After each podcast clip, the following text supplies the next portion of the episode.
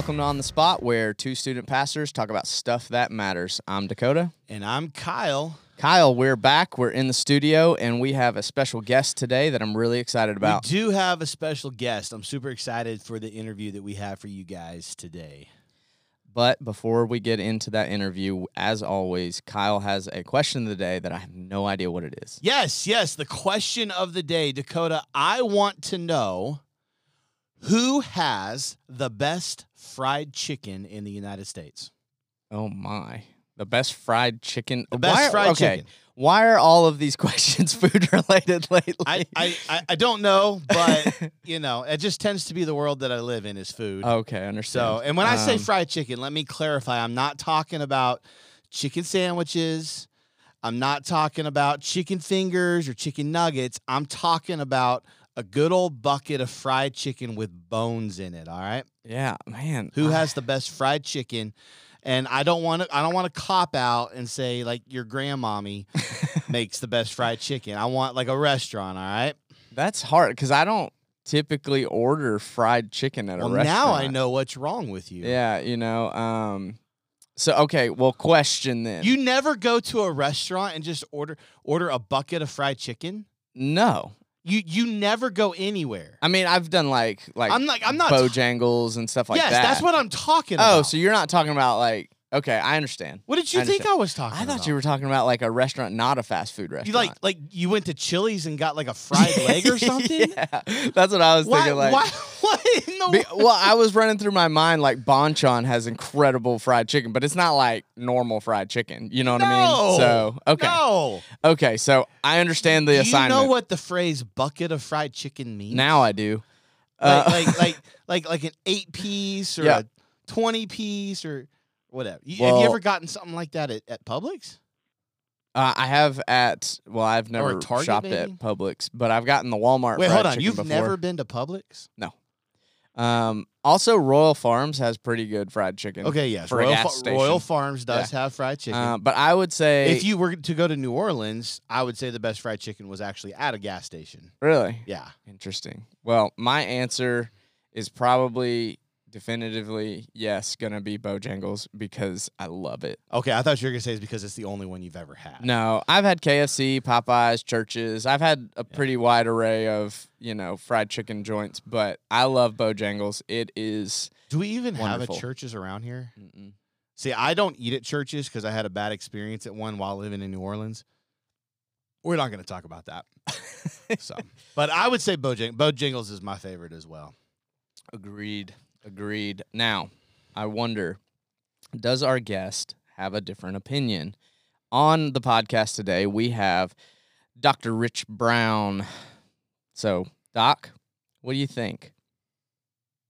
Oh boy, I don't do much fried chicken, but if I had to go there, I would probably go with the standard KFC answer because that's really the only one I would get. Dude, when I would go to Bojangles, I'd probably go more with the breakfast sandwiches, but Kyle took the sandwiches off the table. I did. true. Pun I That's did. intended. true.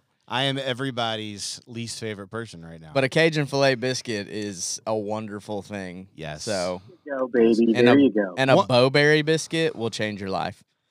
for, for better or worse, uh, Depends. to be determined. Depends on whether you're diabetic. you need to wear depends. Is that what you said? no. Okay. Follow up question. Follow up question. What is your favorite piece of chicken? Thigh. So you're a thigh guy. Yeah. we can, we can clip That's that. weird. we, can, we can clip that and use it as a promo. uh, yeah. yeah, when it comes to chicken, you got to be careful. I give those answers. Yes. Yes, you do. Yeah, you really I like- do. I like the uh, leg. Oh, he, It's easy. You just grab it and go, man. That's true. well, I, I would say my favorite piece of chicken is the chicken breast. I just want to be very clear here. Uh, so all parts of the chicken have been covered. I do like the wing as well. Yeah, but I like that a different way. I don't. Oh, yeah. Hot wings. I was hot wings. I was like, what do you mean by that? Hot wings. All right, cool. So, Dr. Rich Brown is our guest today, Yep. and uh, Doc. Before we get into anything, I would love to. T- I would love to give you an opportunity to plug all of the things that you uh, do in the world of student ministry and next gen ministry. So, can you can you uh, uh, share with us a little bit of what what what you your sphere of influence is in this world?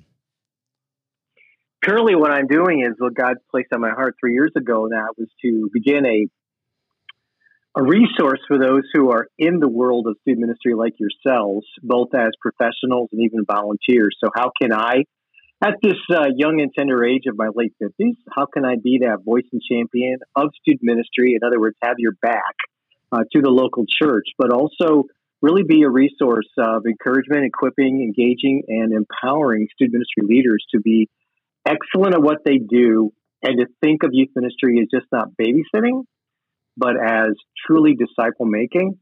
And how that plays out is in three basic lanes or verticals where I will do public speaking, whether it's to students, parents, uh, church as a whole, uh, ministry teams, also the training component, basically taking my classroom background and experience right into local church and providing a lot of resources there for, for those who are on the uh, more so the, the volunteer side.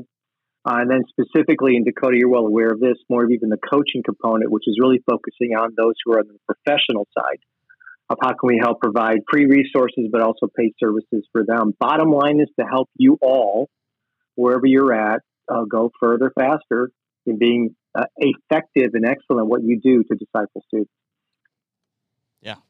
So I've I've gotten to be a part of Next Gen Matters quite a bit uh, in the last uh, I don't know how long have I been kind of jumping in with you six Probably last year months? plus. Yeah, well, yeah, Yeah. Uh, so that's been an awesome time uh, getting to experience some of those things directly. But um, you do have have a long tenure of ministry. So Doc, can you tell us a little bit about you know where your involvement in student ministry kind of started and uh, a little bit of a picture of how you got where you are now. Yeah. Yes, I was in college back in the early 80s, and being a pastor son myself, the last thing I actually considered doing or being would become a pastor. Uh, I never had a, air quotes, student pastor growing up, so I didn't even know what that looked like. Yet, my beginning of my sophomore year, um, I heard a speaker challenge those of us in the audience to consider basically giving ourselves away to become youth pastors and youth workers. And I'm like, I just had a volunteer youth director. He loved Jesus. He loved us. But what's that looked like? We just had, I call it Sunday night babysitting, you know, kind of youth group that was just, it was, it existed, youth group, you know? So when I hear this idea, this concept of being a youth pastor, I'm like, what is that even all about?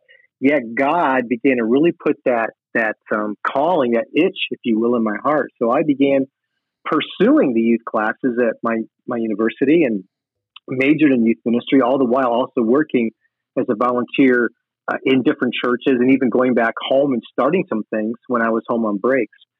So in 85, 19, not 18, okay, but in 85 when uh, my wife and I got married, and yes.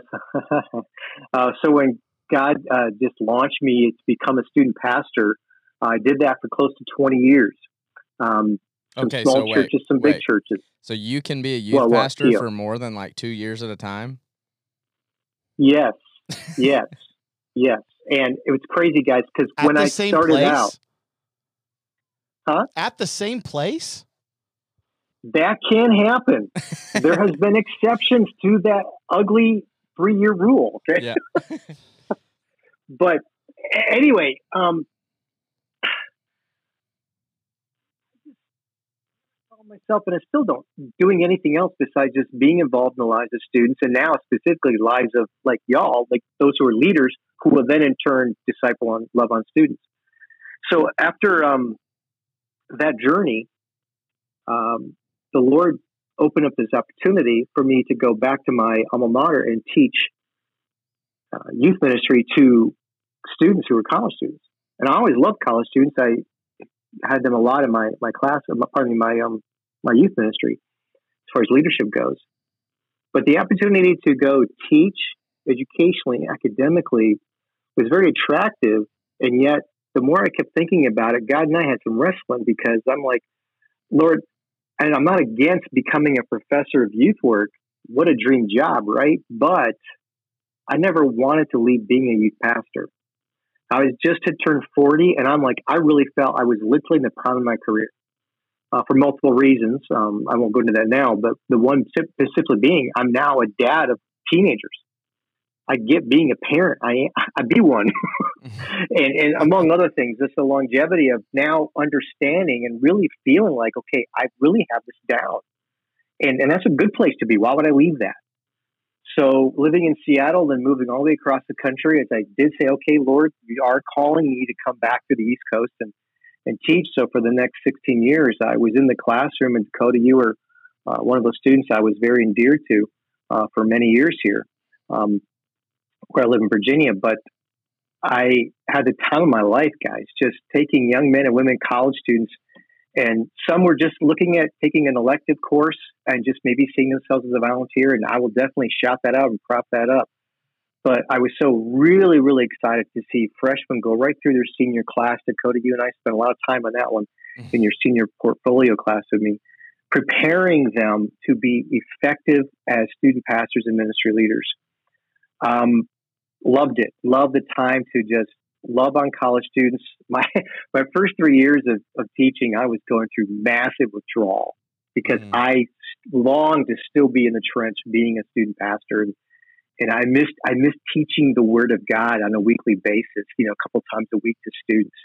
Um, college students were great, but there was something about that that adolescent um, life that still has always resonated with me you know, especially how can we get the word of God into them and see them become missional with their lives where they could be the most influential among their own generation. Mm-hmm. So stepping out of the church to go in the academic setting was a really difficult season. Matter of fact, my my first month I was here back in the fall of 2003, a former colleague had I, I shared this with this colleague and I said, "Man, I really miss being a youth pastor." This guy says to me, "Don't worry, you'll get over it." Oh, and, and you know he was a youth pastor for a while, you know, and I I just I took that in my heart and I was like, no. So for the next, and Dakota, you know this because you met me many years later, but I would say that in the classroom to my intro youth ministry course. And these are basically guys, these are basically 18 year olds just eight weeks out of, you know, wearing a black cape or robe, you know, from graduation, eating cake and getting money to go off to college in two months. Mm-hmm. These are 18 year olds I'm sharing this with. And I'd be like, guys, as I share that part of my journey, I said, guys, the day I get over it, I don't think I have the integrity to be a youth ministries professor because I don't want to become a talking head from back in the day. Um, this is still a, a, firm passion of mine to see a 16 year old young man that just trying to figure out how theology and life comes together, a 14 year old girl that doesn't know Jesus, how can we help her understand her identity is not in something else, but it's going to be in Christ when she submits to Jesus? And it's like that will never leave my heart. It looks different now in my new role, but that the end of the day, like even Next Gen Matters, is not about just Kyle or, or just Dakota or just our listeners who work in, with youth. End of the day, Next Gen Matters is all about seeing students embrace Jesus and being, being missional with Him in their lives. So, what happened after 16 years? A number of my colleagues and myself were uh, were kind of uh, directly shocked, as there was a massive um, uh, downsizing of our of our faculty and, in our department and our school, and so many of our our our jobs, our positions were eliminated because of the finances, right? So I'm like, okay, Lord, I'm 56. I ain't done. I still love students. I'm more passionate about getting this next generation in touch with Jesus than ever before. What do you have for me? And that's when he put within a month's time, y'all, he put that idea there of next gen matters based on Psalm 78. And by the way, Kyle in Dakota, the reason I use the word matters, we all know next gen. It's out of Psalm 78. Matter of fact, next generation is the most common phrase used in the scripture for we call today youth or students. Yeah. Mm-hmm. Psalm 78. Throughout Psalms, it's over 40 times mentioned the next generation, the next generation, the next generation. And I like the word matters because there's a double entendre there. the first the first meaning could be when I hear the word matter, I think of the word value, like matters, components, like what are the structure, the construct Mhm. of something. It, it has it, it, the construct, the components, the matters of a business. But also the word matters. I said the word value. That also has value. So what is the construct of a healthy student ministry? The matters of a student ministry, but also student ministry matters the value of student ministry in the lives of students and their families. Mhm. So that's a little bit of the journey. Uh, it's been, oh my gosh, we're getting close to 40 years. I'm sorry to say, but yeah, yeah, yeah. I got called to, to do this with Jesus when I was 19, uh, 59 now. So it's been 40 years. Oh, that's crazy.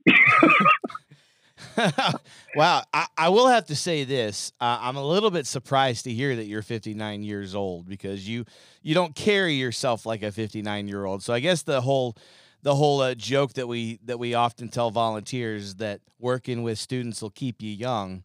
I guess that's true uh, in, in your case because I would not peg you for 59 years old. well, thank you. And your listeners will not know that either because they can't see me. So That's true. That's very true. You you just sound like a you know a typical thirty, you know thirty three year old on the podcast with us. So, so Oh, the magic Jesus age, 33. There you go. yeah, Mm. there you go, there you go. That's when a pastor's life ends, right? Oh my. Ouch. I'm kidding. So, so Doc, you you've experienced uh, student ministry in multiple decades, um, and you've experienced it in multiple different facets. Um, yet, you have always had the same heart for it. Um, but Right. one of the questions that I would really like to hear from you, and then we'll kind of discuss together, because Kyle as well has been in student ministry. He's in now two two separate decades Mhm. um, and I'm I'm about to round out my first decade. Um, so uh, I would love to hear from you as as as a longtime student ministry veteran. Like, what has changed about student ministry since kind of the beginning up to where we're currently at now in our culture? It's a great question. Now, I think that question could go two directions student culture, like the students themselves, mm-hmm. or in the student ministry world of how we minister to students. It's a little bit. So let me both. let me take, yeah, yeah, because they, they definitely affect each other. Let me start with the kind of the, the structural side within the church and even the parachurch world. So I'm starting out. I'm 80. It, I'm 85. Duh. I'm 22 in 1985. That's we got a And- Benjamin Button thing going on here. yeah, baby. And the, here's where it's at. I mean, back in my day, we we at the school I was at, we were the first school to actually have a youth ministry major. So when I finished at 22 years of age, I think I'm all that and then some because you know I have all these what six or seven classes that no one else had. So God had to humble me a lot because at 22 you think you got it all down. You realize after your third board meeting you probably don't. But what what was They going call on they call then? them they call them board meetings for a reason. Well, I found that out too. Some of those weren't too boring though. But anyway, um, what I found out was trying to gather a team of volunteers was very difficult because I was told this in my first board meeting was we hired you to reach students and reach families. And I was, and they said we hired you in faith that your salary will pay for itself with the people that come into the church.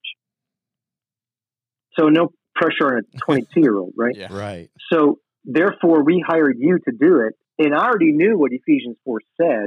And thankfully, I had a good, healthy education, which explained we have to build a great team and equip God's people for ministry. But the church, the church's view, and I can't speak for a capital CV church, but what I sensed in my church, and even the guys you started to talk with, the same thing with them, was we hired you to do all that. So we didn't hire you to equip the saints. We hired you to be the one doing it. Mm. So therefore, in the 80s, starting out, it's like, you know, the one man dog and pony show. And you have volunteers who would sit and watch. So they're almost like chaperone slash babysitter. And that's not what I ever intended. That really didn't change until the 90s. I began to see by the early to mid 90s, now uh, the church began to um, thankfully embrace more of a team approach. And I really think that expanded even better by early 2000s with Rick Warren's book, Purpose Driven Church, and then Purpose Driven Life, because he started out with that every member is a minister. You know, so by the time you get in 2001, 2002, we now began to see uh, the student minister also having a great, healthy sense of a team who truly does help run the ministry proactively and incorporate with that students who are now seen as tangible and viable ministers as well. So it's a we thing, not a me thing. So from the structural side, that's one of the big things I began to see, going away from just being the, you know, the uh, the guy on the stage doing your thing. Uh, I began to see the benefit and the value embraced by the church of small groups because I tried small groups in the early eight to mid '80s, did not go over at all. Mm. Because I think people were just they it wigged them out in the church.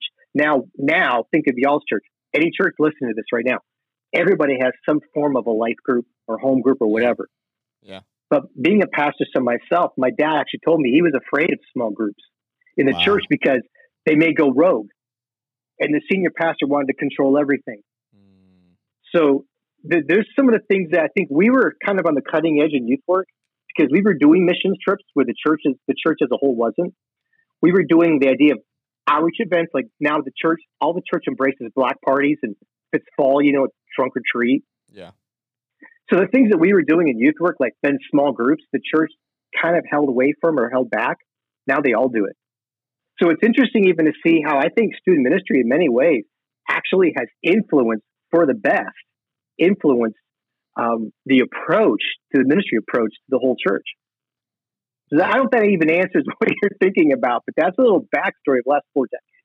What I've seen. Well, yeah, and I mean we can see that in our context. I mean, we just had a, a parent meeting on Sunday, and the big thrust of that meeting was, yeah, informing them, but also saying we need you to be a part of this with us because we can't do it alone. And Kyle, you always point out the sticky faith research um, that mm-hmm. go ahead i'm going to mm-hmm. mess it up so you go ahead and tell it they they basically if i were if i were to summarize it, it the sticky faith research says that you know a kid needs five adult influences pouring into them at any one time and if they have that they're infinitely more likely to hold on to their faith after mm-hmm. uh, after high school but you know over mm-hmm. the years we've had various different approaches that have that have that have been proposed and you know enacted by various different people some of them have been the approach of the 80s and and maybe some of the 90s of we're relying upon the rock star uh, superhero right. youth right. pastor uh, and then almost in like a pendulum swing uh, some of what i saw when i initially got to spotswood uh, 12 years ago was this was a little bit of this this this vibe of this mom and dad are the primary disciples of their children which they are but it almost got to the point where mom and dad felt like this is so my responsibility that I can't necessarily let I, yeah. I can't rely on anybody outside of me at all kind of that Voddie Baucham uh, model, right? Uh, so to speak. And so we had a lot of that when I when I first got here. You know, you can't talk to my uh, you can't talk to my kid about sexual purity because that's mom and dad's responsibility that sort of thing. You know it was it was common early on when we did a series on sexual purity that that i would have a number of families in the youth ministry that pulled their kids out for four weeks of that series because they they did not feel like it was okay for anybody other than mom and dad to talk about that. Uh, and so mm. we kind of we kind of hit a pendulum swing uh, so to speak and that may be different in different places and in different cultures and in different denominations as well. Mm-hmm.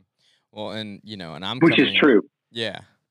Well and i'm coming from the perspective of like i i've only experienced church since about 2009 um, and that's when you know I, I became a Christian in that that time frame uh, as a as a late teenager, and so you know I didn't have any experience about what church was like, and then you know quote unquote professionally, you know being in the church, uh, I was shielded a lot, which I learned in your class, Doc. Um, I went into a ministry role when I was 19 for about seven, eight months. And then that was before I went to school at all. And then I got in the classroom and I thought I knew all these things and realized that I, I was shielded from so much because I didn't know what I was doing. And then I, after school, got involved here at Spotswood as an intern, and then later in a couple other churches as a youth pastor. But so my my scope is so much more limited than than yours, Doc, and even yours, Kyle. So it's for me, it's beneficial to hear about y'all's view of like structurally because I don't know what the structure of the church was other than what I hear from people that experienced it. Um, so I think that's going to be helpful for some of the other people. But let's talk a little bit about students in general. Um. You know, because when I was in, you know, you know late high school going into college everybody talked about the millennials right yep um, but now we're talking about you know gen z so let's talk a little bit the, about the new butt of the joke yeah and then the generation after them will be the butt of the joke yep. it's always the generation that is just coming up that seems to always be the butt of the joke yeah, and, so, and, and for and that and that's a little bit frustrating for those of us who work with youth worker or mm-hmm. who work with youth. It's just it's the same it's the same song different verse it's just previous generations criticizing the upcoming generation yep. and almost almost uh it little tongue in cheek feels like a rite of passage almost you're not you're not a cranky adult yet until you start complaining about everyone that's younger than oh you. oh my I, I'm I'm tongue in cheek here, yeah. but anyways, you can speak into that. Doctor. So yeah, let's let's talk a little bit about the difference in the culture of students and kind of what they're like now. I don't know if I could answer that because it's so that is such a loaded question. I mean, I, any one of us has a very small uh, view of what we see in front of us, mm. and I, I'm blessed that I'm in contact with youth ministers and youth workers, texting, phone calls every day. So now, my the last three years, my my view, what's going on out there, is through the eyes and the ears of those that I'm ministering to directly as youth workers. So actually, my world has expanded. But even then, I feel very limited in how to answer that. But I'll do my best. How's that? Sounds, Sounds good. Um, what I saw changing, and it's not overnight, guys. It's been a slow fade. But what I saw changing, even in the late '90s, was the lack of eye contact. Hmm. And this was before the age of iPhones flip phones were barely becoming on the scene. But the digital age was just now surfacing. I was living in Seattle. Most of my church actually worked at Microsoft. And I began, I read this book, uh, and Dawson McAllister just has passed away recently, but his book back then, written in 1999, was called The Coming, the Coming Generation. You know, the idea there, the, oh gosh, what is it? The, reaching the millennial generation. I think I'm gonna I'm gonna botch this. It's in the show notes for you later, okay? but it had to do with the next generation, the millennial generation, and he was mentioning this that they want they want stories. This is written 1999. They they identify better with narratives, and he was saying because of the beginning of the screen that they're having a harder time looking in the eye. Mm. Dakota, what year were you born? 92. So you would have been about six or seven when that book came out. Mm-hmm. And guys, I was noticing it then. They were having a more difficult time looking at me. As a matter of fact, one of them, um, he, he would ask me a question. He'd always look down. Like, come on. I mean, we can all be introverted and shy, so maybe that's a lot of it. But he said this to me. He asked me uh, a theological question, and I was going to, you know, how do we know the Bible's true? Well, that's a five week series, right? Right. Mm-hmm which I just gone through with them. and he goes, Well, how do we know it's true? And well, let me just talk with you about that. He goes, No, no, no. He looked down and he goes, I do better with emails. And this was 1999. Wow. And that's when I began seeing, I just had read Dawson's book and I began seeing this shift of they're having a more difficult time having a conversation with you. And then you take that and then you you know, back in 2003, I'm moving here in the college setting. And I began to see that shift over time. Because one of the cool things in my job educationally was I was seeing 18 year olds every fall. Mm-hmm. That means I was getting a window into the world of both the Christian home and the Christian church. Because I'd ask, raise of hands, hundred some students in a class, how many of you are coming from one, if not both parents identifies born again followers of Jesus Christ? Well over 85, 90% of hands go up. How many of you were at least once a week, give or take once a week, attenders of a Bible teaching church? Raise your hands. Easy peasy, 90% of hands go up. So I am seeing every fall a picture of the church. And what I began to see shift, and you know, listener, don't think college student. We're just talking about college students. These are 18 year olds just coming out of high school. Mm-hmm. And I began to see that shift between 2003, 2010, Dakota, then think about 2015, etc. Right? This is the shift I began seeing. Um, their Christian worldview was becoming less and less. Their knowledge base of the word was becoming less and less. When I would share simple truths of scriptures, and I'd say, you remember back in the story of, let's say, Eli, Samuel, whatever, it had this like fog look. So I realized most of them, unfortunately, had grown up. And this is not throwing rocks at the church. I love the church. I've given my life to serve the church.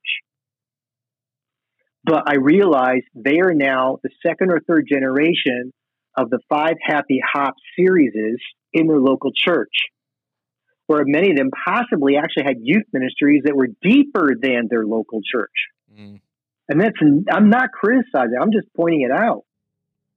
Well, hey guys, Tyler Cooper here. I'm the college pastor here at Spotswood Baptist Church, and I just want to let you know that we are just over four weeks out from the greatest gospel opportunity of the year. That's right, I'm talking about Halloween it's the one day of the year that our neighbors will literally come to our front doors. So no matter where you're tuning in from, we'd love for you to take advantage of this holiday, this opportunity, and reach your neighbors with the gospel of Jesus. But we're praying specifically for 200 families from Spotswood to join us by either being out front of their homes or by banding together with friends to throw a mini block party. If you and your family say yes to this, we've got some great gear, some great resources for you to use that night. We just need you to go to spotswood.org slash Halloween and get signed up either as a single home or as a block party. The Halloween page has all kinds of ideas and it'll spell out all that's coming your way when you sign up. So go do that today. So their worldview was becoming less and less Christian because when I would throw simple things of sexuality or anything that would be a biblical construct, you would see the dagger look back. Like, how dare you go there, you know, toward me? And I began to see that, like, they were embracing more and more of a I'll be honest, godless humanistic worldview. Yeah. And then you begin to see lack of, you know, my people perish for the lack of knowledge, right? So the, also then, and this was in the last six or seven years, going back to probably 2012, 2013, after classes were done, I saw the massive shift. Dakota, when you had me, that was 10 plus years ago. Remember? Because you were one of those students. After class, thump, students coming up, we're talking, we're bantering, having fun. Mm-hmm. 15, 20, 30 minutes after class. What shifted was the last four or five years of me in the classroom. As soon as class was dismissed, I have earbuds in my ear, ears right now. The earbuds would come out, they go in the ears, the book book bags would come out, computers would go in, no conversations with anybody near each other. You go on the bus, and they would tell me the rules are the unwritten rules. You do not talk to people on the bus. Mm. Everyone lives in their silo world. Yeah. And I thought what they're longing for is relationships, but they don't know how to have them. Yeah. So, guys, I just unpacked a lot. Yeah, you did. I just dropped a lot there. Well, and and to one of the things that you were talking about, which is the biblical illiteracy. Um, Kyle and I have talked about this a lot, and we work together on our series planning because um, we teach the middle school and high school in our church separately. However, we teach the same content to their level. Um, and we did just like you were saying. We used to do a lot more of the you know series and things like that, and they weren't all bad. Um, but what we realized is that we asked the question is this really giving them what they need because we were finding some of the same things so this will kind of inform our next question which is you know what's the same uh, well the same thing is that the students needed to be made more biblically literate so we changed the way that we're doing our teaching um, in our student ministry to we're going through for an entire year we're going through the book of john you know so that's kind of what we're doing right now Yeah, I think um, just kind of speaking into this, I, I'm grateful that you said I was into my my second decade. I'm I'm into my second decade at Spotswood. Uh, I've I've technically been working on some level with with youth for about two decades. Yeah. uh, getting ready to start the third. Um, one of the things that I noticed really early on is as as you know, I come to know Jesus in the middle of the seeker sensitive movement. I really began to Mhm. notice that while while things were very seeker sensitive, while they were very focused on reaching people, the Bible teaching was very light. Mm-hmm. And as a Mhm. result, I don't know that I really began having a deep understanding of of the Bible and what it taught until I got to seminary and I came into contact with professors who had a had a a, a, very um, uh, deep appreciation uh, and and deep calling to make sure their students had that kind of of thirst as well.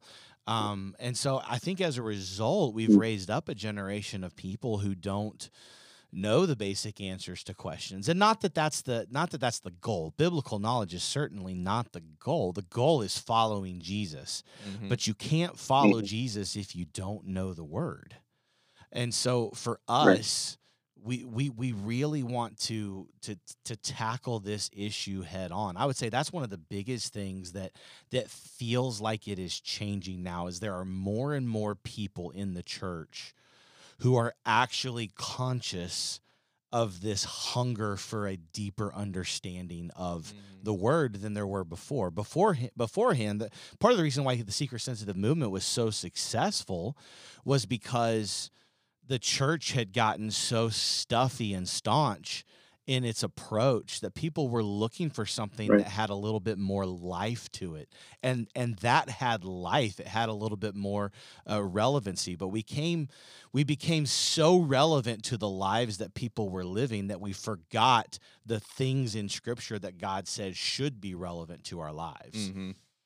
Mhm. Yeah, well, and we started, you know, we were keeping them how we caught them.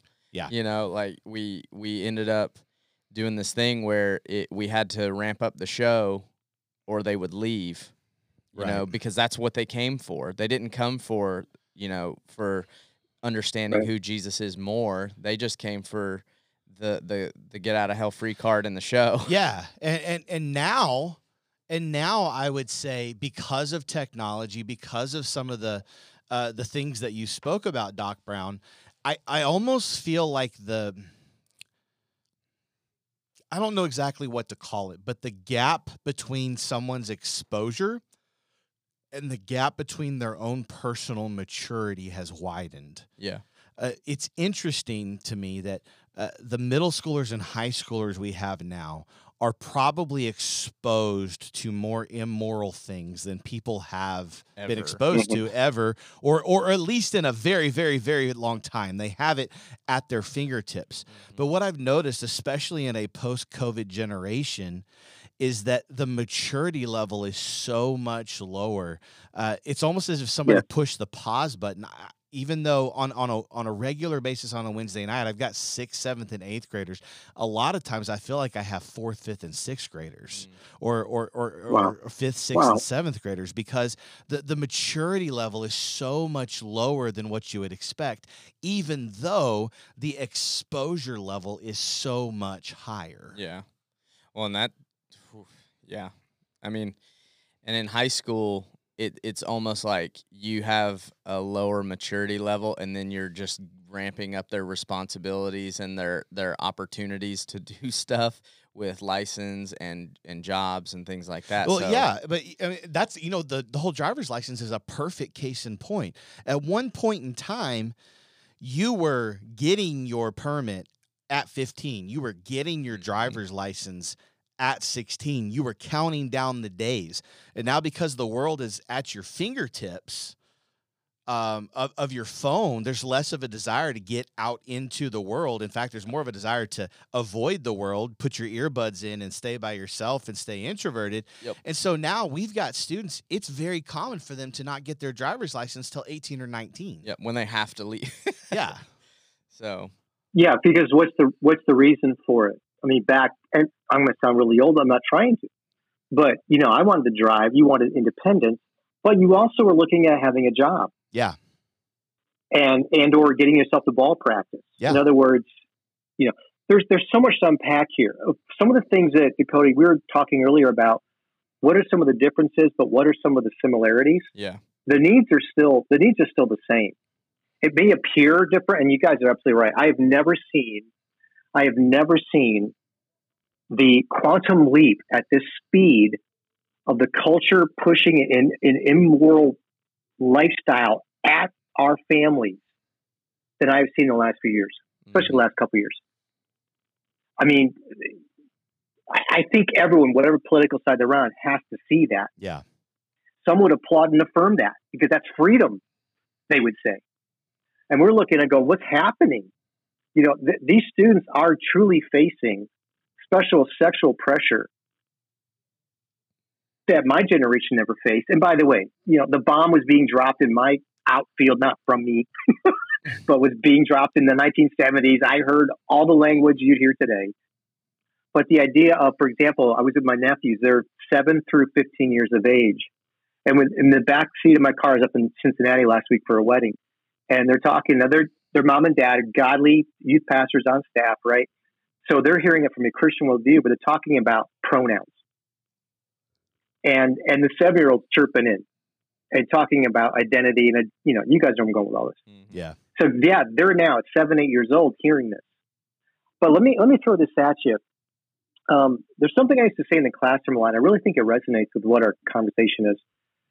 I think what students are looking for, and I have five, and they all start with art because I'm a Baptist preacher, okay? but you'll remember them hopefully. Um, they want reality. They want relationships. I'll I'll say these slower again. I'm going to say them really quick now. They want reality, relationships. They want respect. They want reasons, and they want recognition. But Yeah. here's here's what's crazy. While they want these things, and I would share this in the classroom, I say I'm putting my credibility on the line because if I get this wrong, in your brain you just threw me out. So, so I hope I get it right. This is what I believe adolescents, whether it's young, middle, or late adolescents, are all looking for. They want reality. But the crazy thing is, with all five of those R's, I think it's a juxtaposition. They want them, but they don't know how to actually, let's say, execute them or do them or even give them. So we want reality, so we have reality shows. You know, keep it real, y'all. So we have reality shows. How fake is that? So we have social media. How fake is that? So now we have Get Real. Yeah, we'll see how real that stays, right? Yeah, you're right. It just Mhm. came out, what, like a month or two ago or whatever? Mhm. So they also want relationships. And yeah, like I've already said, they have the hardest time looking at someone in the eyes. And I'm not necessarily blaming them because the people that should be pouring into them are adults that can help them understand these simple truths of shake someone's hand, look at someone you're talking to them. We all have our opinions on a thing called the mask. Well, what has that done? You know, and, or or you, now we're concerned. You know, the things I was seeing the last two years you know, you may kill somebody. You know, they've they've now grown up with this. So you're already feeling maybe insecure or introverted to begin with. Stay safe, stay home. I'm not arguing. I'm just saying this is what they've heard. And now that okay, now it's okay, go back out. And they're like, huh? What I'm picking up. Mhm. Uh, they want respect, but it's almost like, yeah, we want respect, but they have a hard time maybe giving respect. Um, the other thing I was thinking is they want reasons. So, you know, give me, but then when you give them a reason, they push it back. Well, that's just your truth. Well, you wanted me to give you a reason. this is what the word says. And the last one is recognition. Yeah, hey, recognize me, notice me. But if you actually point them out, they get really embarrassed. They- Mhm. I just want to be anonymous. So I find these things kind of a juxtaposition. What are your thoughts on that? Yeah, I mean, I totally agree. Uh, well, and something else that kind of I notice is you were you were kind of mentioning that they wanted to be a part of these things, and and and the onslaught of all of these, you know, ideologies that are immoral and against Scripture. But the thing is, is like we're this generation is in a situation where all of that's coming at them and to disagree is actually hostile. Well, yeah, it, it used to be at once Yeah. upon a time you felt the draw and the urge to these, these things, but the culture told you that you were wrong. You kept them secret because you were embarrassed. What will happen if people find these things out? Now it, it's not it's not demeaned or demonized. It's almost it's celebrated. It, it, it's like you you should come out with these things because uh, if you do, you will get proper recognition. You will be celebrated. You are different in Right. a good Yeah. way, and because of that, and you're a hero, yeah, and you're, a called a hero. Yeah. Yeah. Well, and because of that whole like change in it, the whole script is flipped. So now if you are someone who loves Jesus and believes the Bible, even as a teenager, you're wanting to hide that behind closed doors Right. because if you don't you get you get bombarded with hate and and criticism Yeah. and and and it is so devastating to teenagers and, and, you I think feel you feel the urge then to push that down and maybe even explore whether or not you can grab onto these other things. Yeah not not because you feel them but because you feel the draw to be accepted. Yeah, well, and what that causes, and because of the what we talked about earlier, some of that lack of biblical uh, literacy, coupled with that desire for that acceptance and the wave of immoral practice pushed into your life, and the fear of being rejected and hated, you start saying, "Well, how can I make?" the things that I believe about the Bible fit with this. Maybe I can compromise X, Y, and Z so that I can be accepted in both worlds. Or it comes with an all an outright, well, I'm rejecting the Bible because I value the acceptance of all of these other things more. hmm yeah You know, and that's kind of where we're at, which points to Doc what you were saying. The need of teenagers, of adolescents, has honestly never changed. I mean, the need is always going to be Jesus at the core. You know, that is the base Right. need for every single, you know, student is that Right. they need Right. Jesus. You know, but one one of the things that we talk about is they need a place to belong. You talked about, you know, relationship. They need people to help them grow in their faith and understand it and grow in their Right. discipleship. You know, the, the here's the beauty: the the same core needs, whether it's Maslow's hierarchy or whatever, does not change. Mm-hmm. And Kyle, I was with you guys was almost ten years ago now in, Yeah. in middle school, uh, and we I did the your, the uh, topic on identity. mm-hmm. That word has now changed meaning. Yep. That same word has not changed meaning. But what I'm saying is the need is still there. We used to have our need for identity met in a ball team. At least I did. I'm a jock, therefore I'm accepted. Mm-hmm. The, the lunch table you sat at, the, the, you know, depended on how well you were accepted. Now, the same need is out there with identity, the need to identify with and to belong. But now, of course, it's it's pursued in different areas. So this is the beauty is I want every listener to understand that the human need is always going to be the same. That here, it- here, it- here it is. There's two things. I want to be loved, and I want to love. I want to give love and have that love received. Mm-hmm. When will that need ever change? That that I believe is a God given need To know my Creator. And then in the beginning of Genesis, it's not good for man to be alone. I'm talking more on the marriage level, but even the constructs of home, then community, what He does, God does with His covenant people in the book of Genesis, then through the Moses and Joshua generation, creating a nation of Israel. Jesus comes along. I will build my church. We have that longing, that need to belong to our Creator, love the Lord your God, and each other, your neighbor as yourself. That will never change. So as the culture continues to try to fill that gap, here's the beauty. We've got the answer. Mm-hmm. We, you guys are going through John? Yes. I am the vine. You are the branch.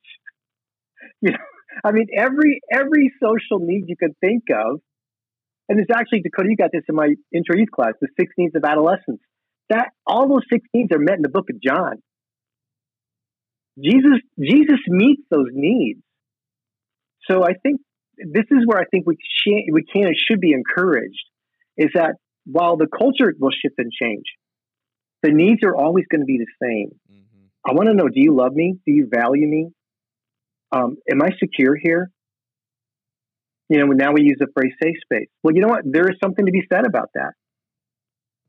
So this is where we as a Christian community can create a place. And I, I kind of think of it like this being like Jesus as described by John in John 1.14, to be full of grace and truth. How is I as a youth worker, I as a father, I have three kids, they're all adults, they love Jesus. Two of my two sons are ordained pastors. Praise the Lord. Praise the Lord. And my daughter is awesome and she's a mom with two little ones and she owns her own hair salon. And I have a, an incredibly awesome godly son in law and a beautiful young daughter in law and our third little one is on the way. God is blessing the Brown family. So, but what I'm saying is, I'm talking as a dad and now as a gramps. G Pop is the cool name, all right? but I'm also talking as someone who just loves students in general. Those needs never change. Yeah. So, how can I, the older I get, the longevity of God still has me in reaching out to youth, how can I stay consistent and provide God's answers to their basic needs? Hmm. That's the question that has to be asked too. Well, and that's actually a really good segue because we could we could talk about some of these things for for days. Um, but um, you have been in ministry a long time, and you've made an incredible impact on the kingdom for a long time, and you are continuing to make uh, an impact on the kingdom, just like you're saying, both in your own personal family, but also in the ministry that you are a part of that God's called you to. So, you know, you kind of answered a little bit of this, but I got two kind of last questions that I want to throw at you. Um, what has kept you invested in student ministry for so many years? And what makes for a good long term youth worker? Does that make sense? Yes. What's kept me in the game? Yeah. Um, I'm guilty. A corny answer but it's it's it's serious and it's true. He's called me. Mm. And I think of Matthew 9. I never want to get over Matthew 9, verses 35 to 38, where Jesus looks at the masses of people. I would say one person at a time, looks at his 12. He says, Guys, these are my words, right? Guys, look at them. They're like a sheep without a shepherd. Mm. They are harassed and helpless what's a what's a shepherd's job? I think there's multiple things a shepherd's to do, but let me say two. A shepherd provides direction and protection. That'll preach. Yeah. A shepherd provides direction and protection. A sheep without a shepherd, they are harassed and they're helpless. And it was interesting. I love reading the scriptures. You guys know this. I love reading the chronological Bible every year. You know, give me 10 months of the Old Testament, two months of the New Testament. I mean, I'm just like, I love seeing in the Old Testament uh, where it consistently says this phrase, sheep and shepherd. Sheep without, it goes back to Moses' time. That wasn't just a Jesus thing. Jesus was saying that phrase going way back to the prophets and even before the prophets. So this, our covenantal God was always speaking of him being a shepherd to his people. What has kept me in the game is because you, church, you tell me where the greatest need is of salvation, and I'll say it's in the adolescent culture. They are the most unreached of any generation. Only 4% even identify as Christ followers. And by the way, it's only 6% of adults now. Born again Christ followers as defined in the scriptures. I won't extrapolate that much deeper, but that's research. But I'm saying that they're, they're the most unreached age group. There's 42 million of them between the ages of 10 and 19, US Census 2020. 42 million. Only 4% even say they identify as followers of Jesus Christ. And there's an argumentation over the numbers of how many drop out. The bottom line is you mentioned sticky faith. Yeah, we're losing a bunch. we can argue what that number is. Is it 60%, 80%, 90%? How many drop out between 6th to 12th grade? I don't know exactly, but we lose a lot. And, and, and praise God if your church doesn't. But when I would throw that out to students, Dakota, remember this, I still throw that to y'all in class. How many of you remember that 15 or so kids that went from sixth grade, you know, went from children's to youth work and actually stayed with Jesus through high school? Mm-hmm. And you guys would always just validate what I was saying. Majority of them were dropping out.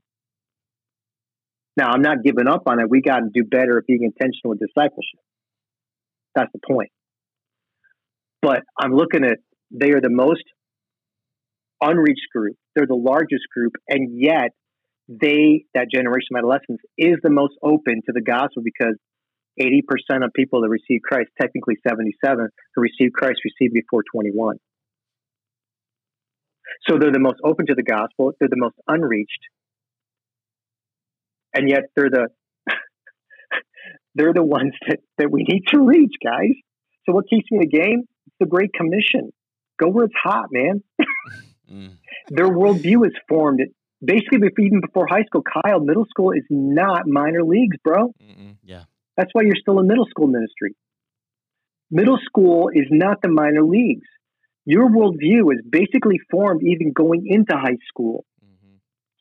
And even I would say college, I think tests and challenges your worldview. But basically, your, your worldview is set when you go to college. It gets tested and challenged. Now, the Holy Spirit can just upend anyone's heart and life and make them a new creation. Praise God. And the new is, you know, the old has become new. But without the regenerating of the Holy Spirit, that worldview at 18 is going to be the same worldview when they're older. Mm. So we have the opportunity to train them in, in the nurture and admonition of the Lord. That's why I'm in youth work. Mm, that's a good answer. Yeah.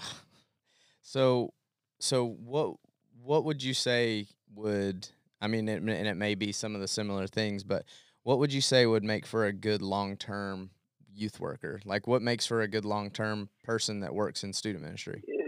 You actually have asked me a question that it sounds like a shameless plug, and I'll be guilty on it. There's a cohort that I lead in our Next Gen Matters. Matter of fact, it's coming up in a couple weeks. Mm-hmm. NextGenMatters.com. Go check it out. And I'm being serious. I had 30, I had a number of 30 something youth pastors that went through this. And some of them wanted to actually and one on ones, they said, I'm, I'm out. I'm really getting ready to leave. Praise the Lord, not through me, but through content shared and through encouragement. It's been exciting to see a, a, a deeper commitment to staying in the game. So, what makes a good long term youth worker? I think there's four key areas. We covered this in the cohort. We use the word sustainable, okay? Sustainable life. How do I keep a personal walk with Jesus fresh? That's where it starts. I do not and I've never blended my teaching uh, time in the Word, in my preparation time for teaching, and said, oh, that's my quiet time. I have my time with Jesus every morning. That's not because I'm a pastor or professor or whatever. That's because I'm a disciple of Jesus. I have to be connected to the vine. I need him. So I have to be a man who has a lifestyle that's based on the word and living that out with my wife and my adult kids and everyone I come in contact with. Sustainable life, sustainable doctrine. We're now in this evangelical age of deconstructionism. Just asking the hard questions, right? Yeah. Well, it's okay to ask the question. And this is what I actually covered in the cohort. Where's that that fine line between having a teachable heart and spirit and yet saying what the Apostle Paul said to Timothy keep the pattern of sound words. Where else am I going to turn but to? I'm in Job right now, y'all. where else, he says, where else am I going to go? You know, that's what Peter said to Jesus. Where else am I going to go? You have the words of eternal life. So, how do I keep sustainable doctrine? Third is sustainable calling, knowing that you're called, especially me in youth ministry. Now, my my position on the team has changed everything I do still all centers back to I want an adolescent to become a woman or man of God, mm-hmm. not at 16, 26, 36, 46. So, what's my calling? God, you called me. Woe unto me if I do not preach the gospel. And the fourth area is sustainable relationships. The three of us have had very intimate conversations over the years of ministry relationships that are good and not so good. Mm-hmm. And I think, end of the day, why many actually just, you know, doink, if you will, out of church work is because they get so burned with relationships in the church. Yeah. So, how do we help us do well in our relationships, play well in the sandbox with the others on our teams? But also, how do we have good and healthy relationships in the church? Here's the crazy one that aren't in youth work. Mm-hmm. You just whether you hunt, you fish, you, you shoot shoot baskets, you watch movies, you just hang out. Getting excellent friendships in your church that aren't always just in your lane. Yeah. And also then having great ministry relationships from ministers and other people in other churches. You have other brothers and sisters that surround you. So guys, I'll say this again. I want to have a sustainable life. I want to have sustainable doctrine. I want to have a sustainable calling and I want to have a sustainable relationships. And this is what I have personally struggled with the last couple of years. I'm, a, I'm an extrovert, duh. Anyone knows me knows that. I'm right here in my home office. I'm an extrovert in a home office, people. so I have to be working extra hard to keep relationships going because I'm not now. My job is now coming from home as a hub, as a base. Yeah. Does that make sense? Yeah. Yeah. So I'm like, I have to work extra hard at forming and developing relationships because I long for that. Relationships keep me strong. Godly relationships. Psalm 1, Proverbs 1. That's a lot. I just kind of like dropped on you there. But Well, Doc, um, we're we're running low on time, but uh, I just I just want to tell you one, I've appreciated your mentorship and your friendship over the years. I mean, you you married my wife and myself, and you know that's a memory that I'll cherish forever. You're in a polygamous marriage. I knew you were gonna say that. it was pretty big of me. Bad joke. Oh. Hey, by the way, there's no difference between dad jokes and youth pastor jokes. They are the one and the same. they, they are. That's true. They are. That's true. But you're so- right, Dakota. I was blessed. And you didn't have cake, you had Krispy Kreme donuts. We did, we did. Um, so. Uh, so yeah, Doc, I really appreciate taking you taking the time. Um, I do want to also just plug again nextgenmatters.com. Um, I've gotten the privilege of being a part of that. Uh, it's a special time, and it's it's a really great resource for not just um, youth pastors, but anybody who's volunteering in student ministry or just a parent that wants to know kind of a little bit about student ministry. It's it's a good resource. So. Um, we want to hear from you. So if you want to connect with us uh, and talk to us and let us know your thoughts on things and you know all that stuff, you can connect with us on social media on the spot dot podcast on Instagram or Facebook, um, and we just want to make sure that you guys know that we care about what you say. So you can also email us at on the spot at spotswood.org or you can just DM us on those social media platforms, like we said. Uh, but be sure, if you would, uh, this would go a long ways and it would mean a lot to us and help us out a lot. Uh, when you see stuff, uh, interact with it, give us um, some comments, some feedback on stuff. Uh, rate the podcast wherever you're listening to it. Share it with somebody else if you think it matters. Uh, but with all that being said, I hope that this was a good episode for you, and we'll be back in about a month to talk about more stuff that matters.